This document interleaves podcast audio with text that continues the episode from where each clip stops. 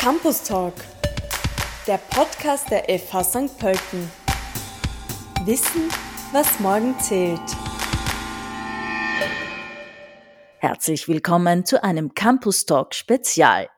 Der Campus St. Pölten ist seit Oktober 2021 der neue gemeinsame Standort der Fachhochschule St. Pölten und der 2018 gegründeten Bertha von Suttner Privatuniversität. Am 19. Oktober wurde der Campus in einem Festakt offiziell eröffnet. In zwei Podiumsdiskussionen sprachen wir dabei über das Studieren und Arbeiten der Zukunft und welche Rolle der neue Campus St. Pölten dabei spielt. Einen wunderschönen guten Abend, meine sehr verehrten Damen und Herren. Mein Name ist Lisa Rottwagner oder anders gesagt MM061041. Das war meine Matrikelnummer hier an der FH St. Pölten. Ich habe Medienmanagement studiert im Jahrgang 2006 und auf dieser Bühne hier habe ich meinen Abschluss bekommen. Ohne die Ausbildung an der FH St. Pölten wäre ich heute nicht seit mittlerweile elf Jahren bei Ö3 und dürfte ich Sie heute auch nicht durch diesen Abend führen. Deswegen von meiner Seite an dieser Stelle ein großes Dankeschön. Aber es ist nicht mehr nur die FH St. Pölten. Es ist die feierliche Eröffnung des Campus St. Pölten. Das ist ein Tag zum Durchschnaufen. Das ist ein Tag, um zu sagen, wow, was haben wir alles erreicht? Ein Tag, um auch herzuzeigen, was alles erreicht wurde. Was ist dieser Campus St. Pölten? Das ist ein innovativer Vorzeigecampus. Äh, das sind die modernsten Lehr- und Lernräume. Das sind State-of-the-Art-Labore für Forscherinnen, für Forscher und natürlich damit für zukunftsweisende Arbeitsplätze. Und es ist die Heimat von zwei Hochschulen von der FH St. Pölten und von der Bertha von Suttner Privatuniversität. Aber könnte also sagen, das ist wie eine Hochzeit und Sie alle sind Gäste, das freut uns sehr. Der neue Campus als Impulsgeber für Bildung, für Wissenschaft, eingebettet in die Region St. Pölten. Welche Rolle der Campus, moderne Infrastruktur und zukunftsweisende Forschung für St. Pölten und für den Hochschulstandort Österreich bringen, darüber sprechen wir jetzt mit Karl Wilfink, Präsident des Niederösterreichischen Landtags. Darf Sie zu mir gleich heraufbitten? Bitte gleich in die Mitte. Matthias Stadler, Bürgermeister der Landeshauptstadt Niederösterreich. Bitte ganz nach links. Und Martin Netzer, Generalsekretär im Bundesministerium für Bildung, Wissenschaft und Forschung.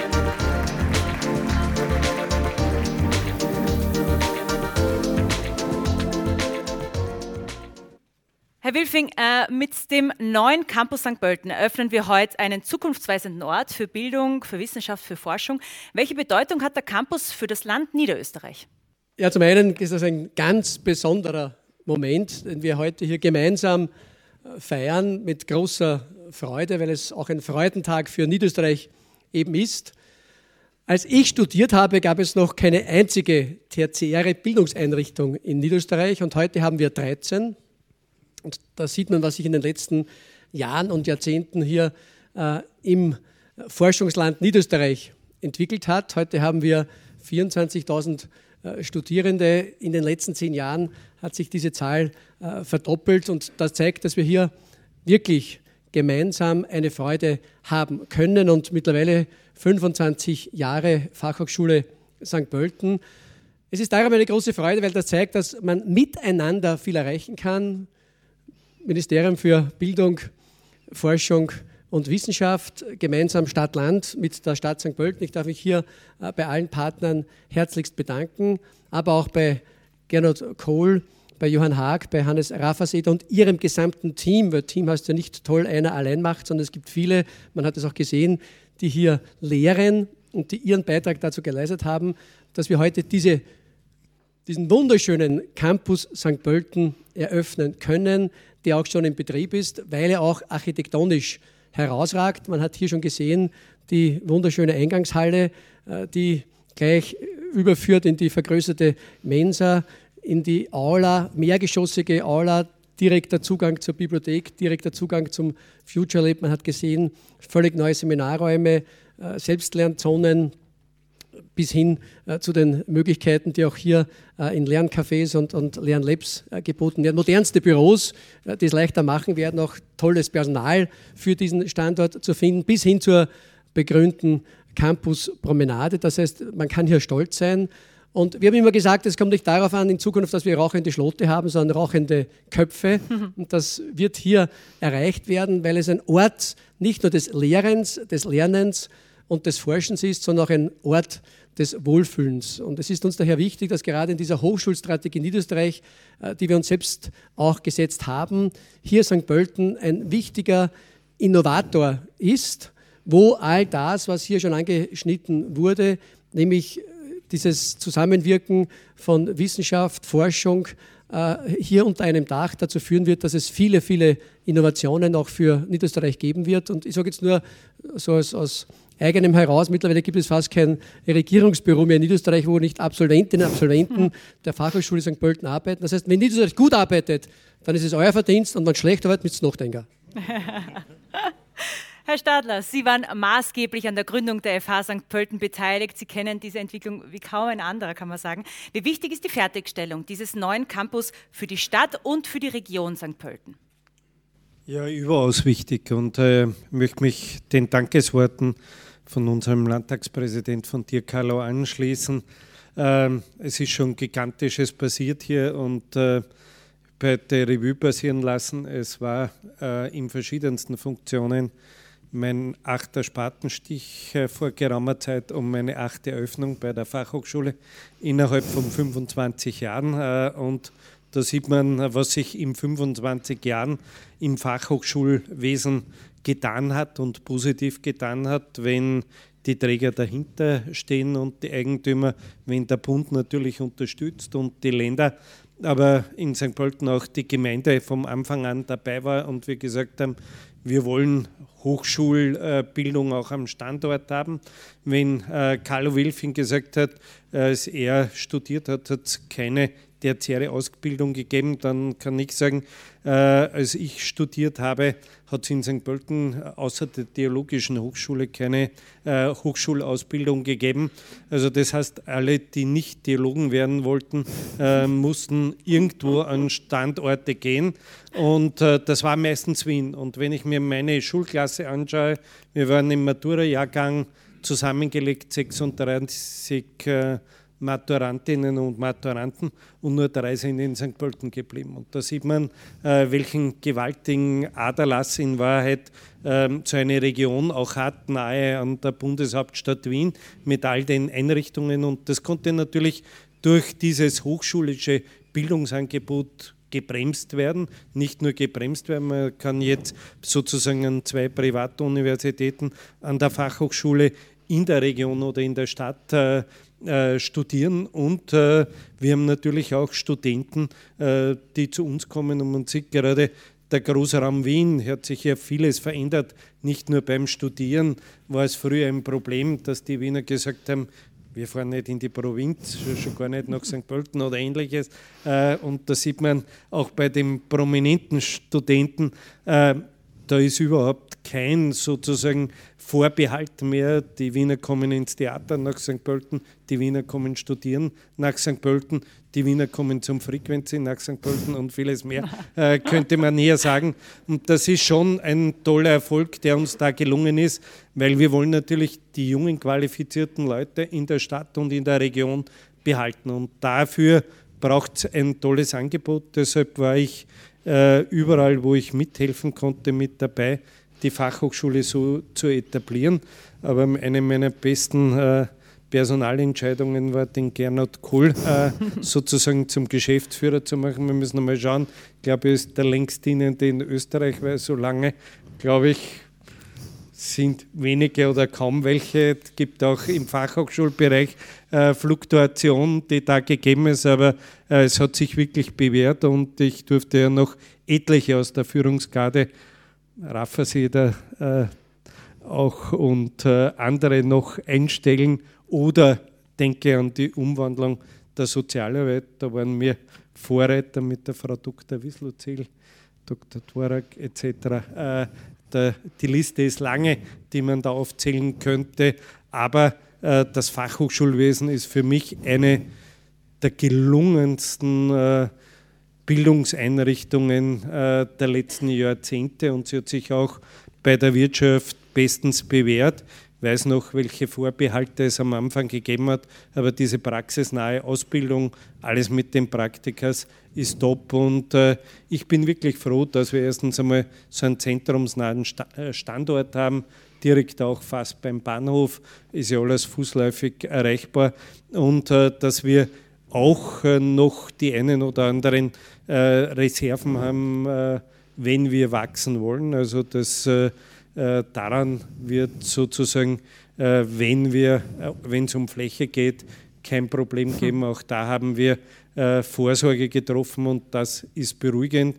Denn äh, muss ganz offen sagen, dass es so sich wirklich einzigartig entwickelt und da 3700 Studenten alleine an der Fachhochschule sind, ähm, das haben sich wenige in der Dimension und der Kürze auch vorstellen können und dass sie auch ganz vorne in der Forschung mitspielt und dass sie sich international etabliert hat, ist schon eine Sternstunde auch für die junge Landeshauptstadt St. Pölten, weil nächstes Jahr feiern wir äh, 30 Jahre Spatenstich vom Regierungsviertel und 25 Jahre Übersiedlung äh, der Landesregierung. Also da sieht man, dass es damals alles Hand in Hand gegangen war, aber ein wichtiger Mosaikstein, weil wir wollten nicht nur Verwaltungszentrum, sondern auch Bildung, unsere Bildungsstadt noch mehr ausbauen.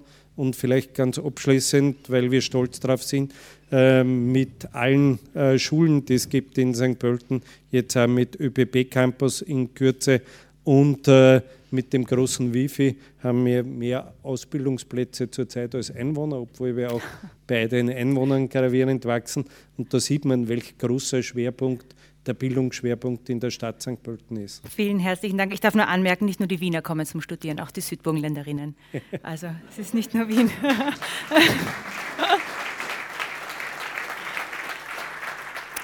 Die internationale Vernetzung im Hochschul- und im Bildungsbereich ist natürlich heutzutage unerlässlich. Herr Netzer, welchen Beitrag kann St. Pölten hier leisten, gerade im Hinblick auf die Auszeichnung der FH St. Pölten als European University?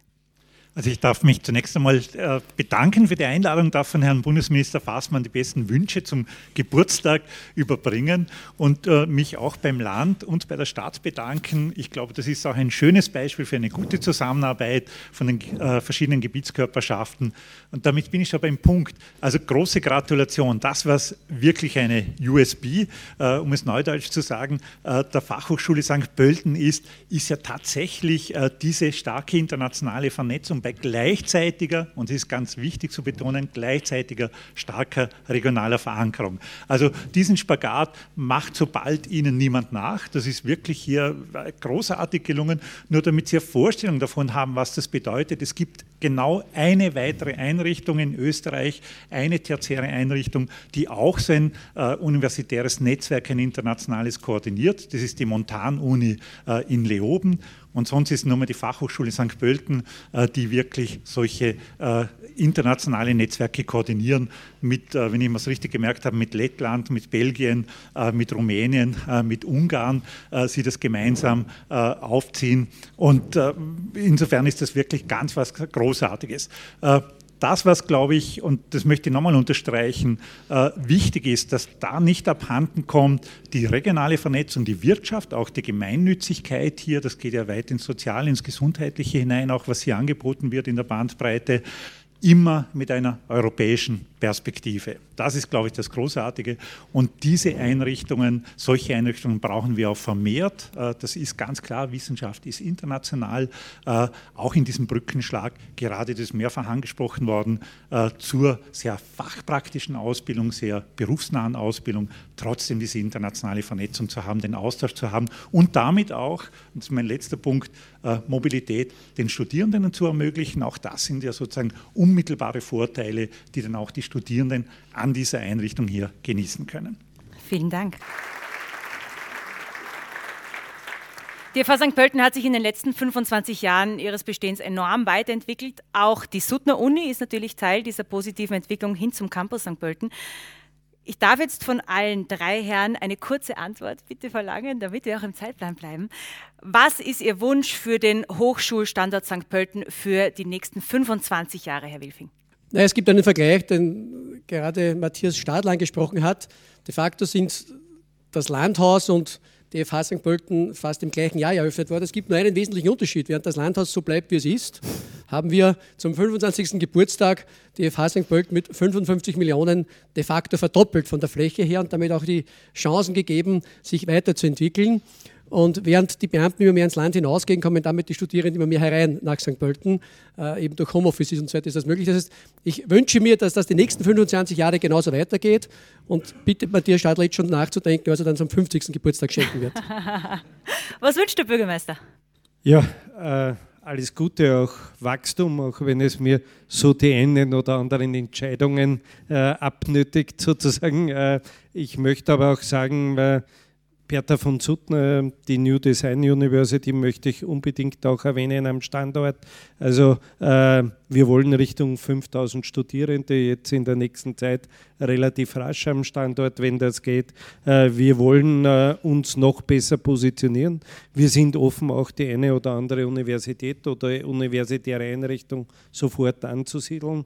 Wir haben uns bestens bewährt. 23 äh, Minuten ähm, St. Pölten, Wien das ist ein Katzensprung, dass man in Wien länger unterwegs zwischen einzelnen Bezirken manchmal oder ziemlich oft.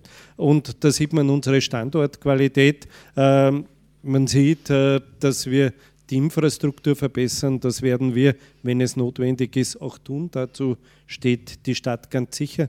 Und ich wünsche mir, dass wir beim nächsten Bau mindestens so schnell bauen, wie der Zeitraffer ist. Ja. Das ist die Vorgabe. Ja. Eine Minute, 60 Sekunden, genau. Man muss die Latte höher legen. Nicht? Herr Netzer, von Ihnen noch die guten Wünsche. Also ich versuche Analogie zu ziehen, einem äh, jungen Menschen, der 25 ist, was würde ich dem wünschen, dass die wilden Jahre langsam vorbei sind äh, und mal ein bisschen gesettelt wird. Jetzt sind Sie, ich weiß nicht, in eine, doch noch in eine WG gezogen mit der Bertha von Suttner oder ist das schon eine Partnerschaft, weiß ich nicht, aber das ist sozusagen sicher ein wichtiger Schritt, äh, wenn man 25 wird, äh, auch mit äh, sozusagen der Gesetteltheit, dass man sozusagen eine fixe Wohnung hat, langsam zur Ruhe kommt. Das macht mir jetzt ein bisschen nervös, was der Bürgermeister sagt, es ist schon Platz vorgesehen dafür Erweiterungen und so. Also so weiß ich noch nicht, ob das dann schon abgeschlossen ist, die Gesetztheit. Und was ganz wichtig ist mit 25, da weiß man dann schon, wo die Stärken liegen, ja, wo man, worauf man aufbauen kann, wo man sich wirklich auch gut positionieren kann. Da hat man verschiedene Sachen ausprobiert. Das wünsche ich der Fachhochschule ganz besonders, diese Stärken, die sie für sich identifiziert haben, konsequent auszubauen. Dann kann nichts schiefgehen. Alles Gute. Herr Wilfing, Herr Stadler, Herr Netzer, herzlichen Dank. Ich darf Sie wieder zurück auf Ihre Plätze bitten.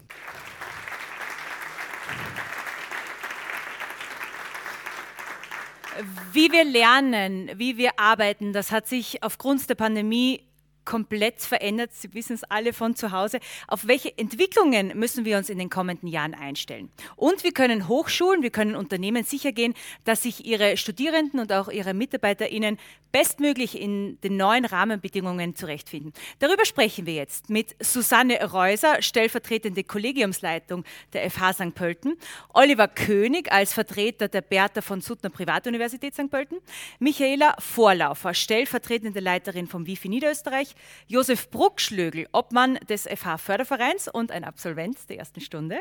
Und Alfred Taudes, Universitätsprofessor der WU Wien. Bitte auf die Bühne.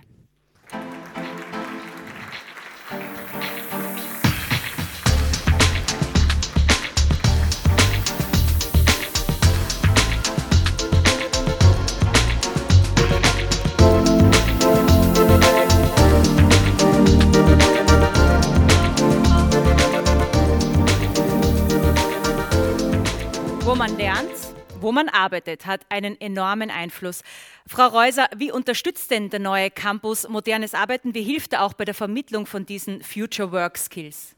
Ja, wenn man sich vor Augen hält, was jetzt die Future Work Skills alles beinhaltet, zum Beispiel Kompetenzen wie Selbstorganisation, auch ähm, reflektierten Umgang mit der gewonnenen Autonomie in pandemiebedingten Lehrzeiten, äh, kritisches, reflektiertes, unternehmerisches Denken und Handeln, dann glaube ich, hat die Fachhochschule hier sehr viel richtig gemacht mit dem neuen Campus. Sie haben jetzt in dem Video schon gesehen, sehr viele interaktive Möglichkeiten, ähm, sich auszuprobieren, das heißt nicht nur Wissen sich anzueignen in der Vorlesung, ähm, sondern auch in Laboren wie unserem Rail Lab oder Health Lab und vielen anderen Laboren tatsächlich in Interaktion zu treten mit anderen Studierenden, vielleicht Absolventinnen, höhersemestrigen ähm, aus anderen Studiengängen. Das heißt auch die Interdisziplinarität da ein Stück weit zu nutzen, um diese Future Work Skills tatsächlich noch stärker ähm, ja, sich aneignen zu können. Und ich glaube, das bietet die Fachhochschule mit zum Beispiel den Laboren, aber noch ganz vielen anderen Lernmöglichkeiten, die Sie dann bei den Führungen sehen. ähm, und da finde ich eigentlich, dass das sehr gut gelungen ist. Herr König, die Suttner-Uni versteht sich ja als Entwicklungsraum für die Gesellschaft der Zukunft. Was bedeutet das für eine zukunftsgerichtete Lehre in den Bereichen Psychotherapie, Soziales, Pädagogik? Ja, äh, herzlichen Dank. Ich, ich darf heute äh, die Kanzlerin, die Frau Weigel, äh, vertreten. Ja auch, auch wichtig, die, Bertha von Suttner Universität, die einzige äh, deutschsprachige Universität, äh, die nach einer Frau benannt ist, insofern, dass ich als Mann hier stehe. Auch spannend, dass es eine Kanzlerin das gibt. Das eine Kanzlerin, genau, äh, das freut mich sehr. Also wir fühlen uns, wir fühlen uns diesem, diesem humanistischen Bildungsideal ähm, der Bertha von Suttner ähm, ganz, ganz stark verpflichtet. Und wenn wir über Fragen auch der, der Gesellschaft der Zukunft nachdenken. Und wenn wir uns auch anschauen, ein Stück weit auch die sozialen Verwerfungen, die diese Zeit auch mit sich gebracht hat, ist es eben auch ganz, ganz wichtig in Fragen von Wandlungsprozessen, ähm, digitalen Wandlungsprozessen, ökologischen Wandlungsprozessen, kulturellen und sozialen Wandlungsprozessen, dabei auch immer die Frage nach der Conditio Humana, also der Frage des was bedeutet denn auch das Menschsein und inwieweit müssen wir diese Perspektive auch ganz, ganz offensiv in diese Wandlungsprozesse mit hineinbringen. Und genau dazu wollen wir Studierenden in diesem Bereich der eher sanften oder sozialen Technologien begleiten und sie auch ja, er, ermutigen dazu, ähm, proaktiv diesen gesellschaftlichen Wandlungsprozess auf dieser Ebene auch mitzugestalten. Ich glaube, das Miteinander steht da mal wieder ganz weit oben. Frau Vorlaufer, welche Skills suchen und brauchen denn Unternehmen, um diese tiefgreifenden Transformationsprozesse in der Wirtschaft auch dann aktiv gestalten zu können? Ja, das ist tatsächlich eine spannende Frage und ich fürchte, ich kann sie nicht erschöpfend beantworten. Aber äh, ich bediene mich da vielleicht eines Instruments, des sogenannten Quali-Barometers. Ähm, das sozusagen, dem liegen zwei äh, Logiken zugrunde. Zum einen nämlich, ähm, welche Berufsbilder sind denn besonders gesucht äh, und auf der anderen Seite, welche Kompetenzfelder sind denn in diesen Berufsfeldern besonders nachgefragt und gesucht. Äh, und dieses Qualibarometer wird halbjährlich äh, aktualisiert. Im Hintergrund liegen einmal alle Stellen, die nachgefragt sind, egal ob sie jetzt beim AMS gemeldet sind oder in Printmedien oder in Online-Medien geschalten sind. Und dieses System sozusagen äh, äh, baut sich auf aus, aus einzelnen Stellen, die nachgefragt werden. Die werden in sogenannten Berufsgruppen Logiken zusammengefasst. Äh, und die drei trendigsten Berufsgruppen, die für die nächsten vier bis fünf Jahre vorausgesagt sind, sind äh, zum einen Elektronik, Elektrotechnik, IT und Telekommunikation ähm, als Berufsgruppe. Zum Zweiten ähm, das Thema Umwelt, also alles, was mit Umweltberufen zu tun hat, äh, zum Thema Recycling, zum Thema nachhaltige Energien und alles, was an Technologien sich da jetzt auch gerade neu entwickelt äh, und neu am Markt äh, sich findet. Und auch ganz wichtig, äh, für uns alle auch ganz wichtig sozusagen, die Berufsbilder zum Thema Soziales, Gesundheit und Pflege wenig überraschend, ja, muss man jetzt sagen. Also das ist ein Thema, das beschäftigt uns schon lange. Aber das, was spannend ist, wenn man sich dann die Kompetenzlogik dazu anschaut, dann gibt es vier Kompetenzen, die nahezu in allen Berufsfeldern vertreten sind. Das ist zum einen sozusagen ähm, äh, Teamfähigkeit, zum zweiten Digitalisierungskompetenz, jeweils heruntergebrochen auf die jeweilige Berufsfeldlogik. Ähm, und zum Dritten Führungsqualitäten. Also das sind die Themen, die nach dem aktuellen Stand und Auswertung der nachgefragten Stellen gerade brennen. Und wenn man sich das Portfolio der Studiengänge des Campus St. Pölten anschaut, ist man da wirklich gut aufgestellt. Das klingt schon sehr nach Campus St. Pölten, das stimmt. Als Obmann des FH-Fördervereins kriegen Sie, Herr Bruckstögel, in der Praxis diese Bedeutung von Future Work Skills natürlich hautnah mit. Welche Maßnahmen setzt denn der Förderverein, um Studierende und Absolventinnen hier zu fördern auch? Ähm, wie der Name Förderverein schon sagt, ist unsere Primäraufgabe, die Fachhochschule zu fördern und zu unterstützen. Ähm, der Geschäftsführer Kohl hat schon angesprochen, ähm, geht zurück bis 1993, wo einer meiner Vorgänger, Professor Franneck, massiv daran beteiligt war, das, das Ding hier überhaupt aufzubauen. Und wie wir heute fördern, sind im Wesentlichen drei Säulen. Die erste Säule ist, wir unterstützen Initiativen der Fachhochschule. Also plakative Beispiele sind die Projekte Vernissage oder das Sustainable Development Award. Und die unterstützen wir in der einen Hinsicht finanziell, also mit den Mitgliedsbeiträgen unserer Mitglieder, aber auf der anderen Seite auch ideell, nämlich äh, wir senden äh, Jurymitglieder hinein und promoten das aber auch äh, in unserem Umfeld. Also wenn man zum Förderverein was sagen will, sehen wir uns ja als eine wesentliche Schnittstelle zwischen akademischer Welt und ähm, der Praxis respektive dem Markt. Die zweite Säule, die wir haben, ist, wir veranstalten ähm, eigene Events hier an der Fachhochschule, wo wir versuchen, Studenten Zugang zu State-of-the-Art-Wissen zu geben. Wir haben hier Gäste gehabt wie den Professor Jory von Oxford, ähm, die Ingrid Brodnik, ähm, die bekannt sein mag, um eben Interaktion Studenten, Arbeitsmarktstudenten, State-of-the-Art-Knowledge herzustellen.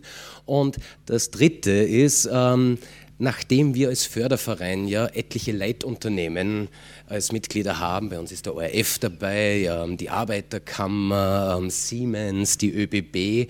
Ähm, versuchen wir natürlich Studenten sozusagen die Rutsche ins Berufsleben auch zu leben. Und wir werden da mit heurigen Herbst ein sehr interessantes Programm machen, nämlich äh, wir konnten unsere Vorstandsmitglieder und Mitglieder des Fördervereins dazu bewegen, dass sie sich für Kamingespräche mit Studenten hinsetzen und eine gewisse Praxisnähe geben. Im Sinn von, wenn man mal 20, 30 Jahre lang im Berufsleben war, sieht man manche Dinge anders, manche Dinge lockerer, manche Dinge strenger. Und diese Interaktion herzustellen mit den Studenten ist einerseits für uns als Förderverein sehr, sehr bereichernd. Also auch wir profitieren davon. Wir glauben aber auch, dass es für die Studenten gut ist, sich mit Senior Managern äh, von großen Institutionen, von großen Unternehmen austauschen zu können. Und der Begriff Networking etwas vorangetrieben. Also das sind im Wesentlichen die drei Säulen, auf denen wir versuchen, das Thema voranzubringen und die hervorragende Arbeit, die hier von Lehrkörper, von Geschäftsführung, von Kollegium gemacht wird, fördern zu unterstützen. Herr Taudes, wie können denn Hochschulen sicherstellen, dass neue Technologien auch bestmöglich erforscht werden und sinnvoll dann in Curricula und die Arbeitswelt integriert werden können, zum Nutzen aller? Ich möchte hier mit zwei Buzzwords antworten.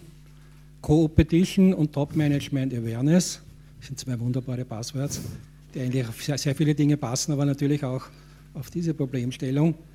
Ich glaube, Wettbewerb ist sehr wichtig äh, zwischen Bildungseinrichtungen äh, und auch das Bewusstsein in der Bildung, dass man im Wettbewerb steht. Nicht nur lokal, sondern international. Der Technologieeinsatz ist auch manchmal mit Schmerzen verbunden besonders wenn es Hochtechnologie ist. Es das heißt nicht nur Leading Edge, sondern auch Bleeding Edge. Und das tut man sich nur an, wenn man Vorteile davon hat im Wettbewerb.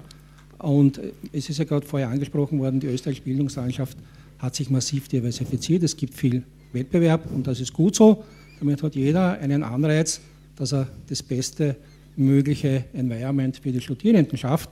Natürlich ist auch wichtig, dass die Studierenden einen Vorteil haben, sie die neuen Technologien kennen. Das heißt, wir brauchen auch Partner in der Wirtschaft und das ist der Aspekt der Co-Petition. Es macht sehr viel Sinn, natürlich mit der, mit der Wirtschaft zu interagieren, äh, auch in der, in der Lehre äh, Kollegen aus der Praxis einzusetzen und den richtigen Mix zu finden.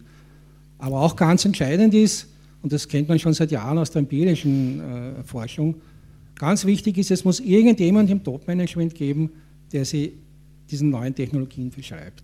Und früher, so vor 10, 15 Jahren, war es so typisch, ja, die IT hat irgendein Rektor mitgemacht. Ja, irgendeiner hat sich dort auch um IT gekümmert.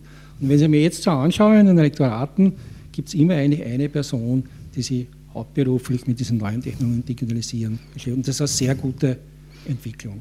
Weil nur wenn ich die Gesamtorganisation betrachte, und Hochschulen sind sehr komplexe Organisationen, ne? Man muss die ganze Verwaltung irgendwie unter Kontrolle haben. die, die ganzen Forschungsdinge. Äh, es ist immer partizipativ, Dinge zu machen. Man muss relativ gut auskennen. Und wenn das nur irgendjemand irgendwie mitmacht, dann funktioniert es nicht. Und was ich sehe, sehr positive Entwicklungen in Österreich, in sehr vielen äh, Hochschulen gibt es in der Zwischenzeit Leute, Rektoren, die sich hauptberuflich damit beschäftigen. Äh, und ich sehe einfach sehr viel äh, Positives in dieser Hinsicht. Hauptberuflich muss ich mich um die Zeit kümmern, deswegen eine letzte Frage noch. Bitte auch Sie um einen Satz nur. Die Arbeitswelt hat sich, wie gesagt, nicht zuletzt durch die Pandemie rasant weiterentwickelt. Welche Herausforderungen bringt das mit sich und wie müssen Hochschule und Unternehmen darauf reagieren? Wir beginnen wieder bei Ihnen, Frau Reuser. In einem Satz schwierig. Ich glaube, der, der, Schlüssel ist tatsächlich diese ähm, interdisziplinäre Zusammenarbeit und das Blicken über den Tellerrand, also auch diese Internationalisierung, nicht nur im eigenen ähm, Studiengang, im eigenen Jahrgang, sondern tatsächlich äh, über die Grenzen des eigenen Studiengangs, der eigenen Hochschule, ähm, des Landes hinaus ähm, Erfahrungen zu sammeln, um das dann auch wieder in der Region einbringen zu können in weiterer Folge. Herr König.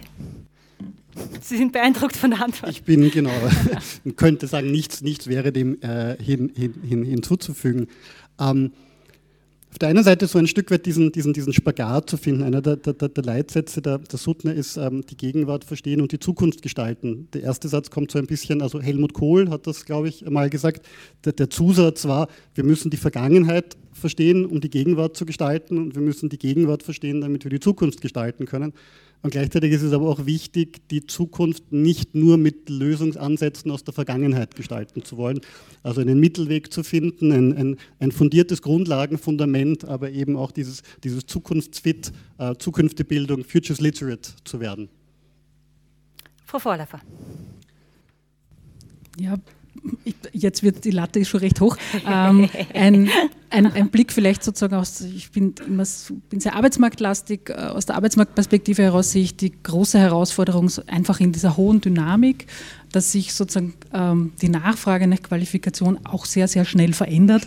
Insofern sind die Ansätze sozusagen mal äh, über den Tellerrand zu schauen, zu vernetzen, wahrscheinlich sehr, sehr gut, um auch dieser hohen Dynamik Rechnung tragen zu können und äh, neue Ansätze auch internationale Ansätze ähm, hier ähm, ja, verwerten zu können letztlich.